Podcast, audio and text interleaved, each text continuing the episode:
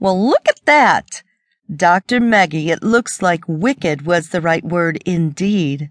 Did you come over here to try it out with your new lesbian lover? Elizabeth was mortified, and her face flushed red, but a great deal of anger and shame came over visions of Meg, indeed, using the dildo on her, or, better yet, of her getting to use it on Meg.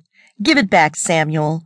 Meg's voice wavered a bit, like she was on the brink of tears. Should I leave so you and Elizabeth can try it out?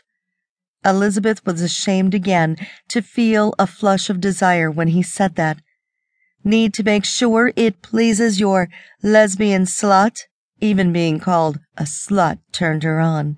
Jesus, what the hell has Samuel done to me? Meg rolled her eyes and the spell was broken. You're such an idiot, Samuel. What's that you call it? A wanker?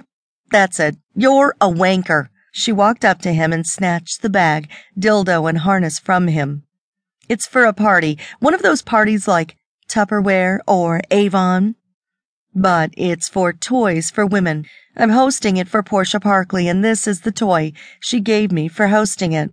Elizabeth smiled. Mrs. Parkley in the Financial Services Department? Meg nodded. Yes. She turned her head to Samuel. I actually thought Elizabeth might want to come and get something you two would enjoy, though I can't figure out what the fuck made her so insane as to let an ass like you, oh, sorry, an arse like you touch her at all. When's the party? Elizabeth asked. Tuesday week, Meg replied. What? Samuel frowned.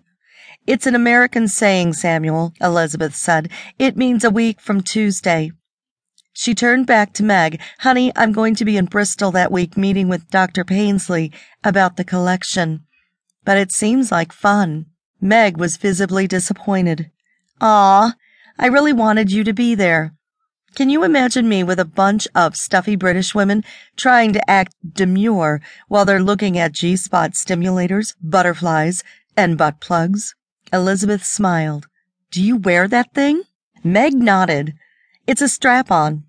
Elizabeth shrugged. Well, why don't I try it on and see? And if it doesn't feel uncomfortable, I'll just buy it from you. You get more stuff if you sell a lot, right? Yeah, but it would have been wicked awesome just to have you there.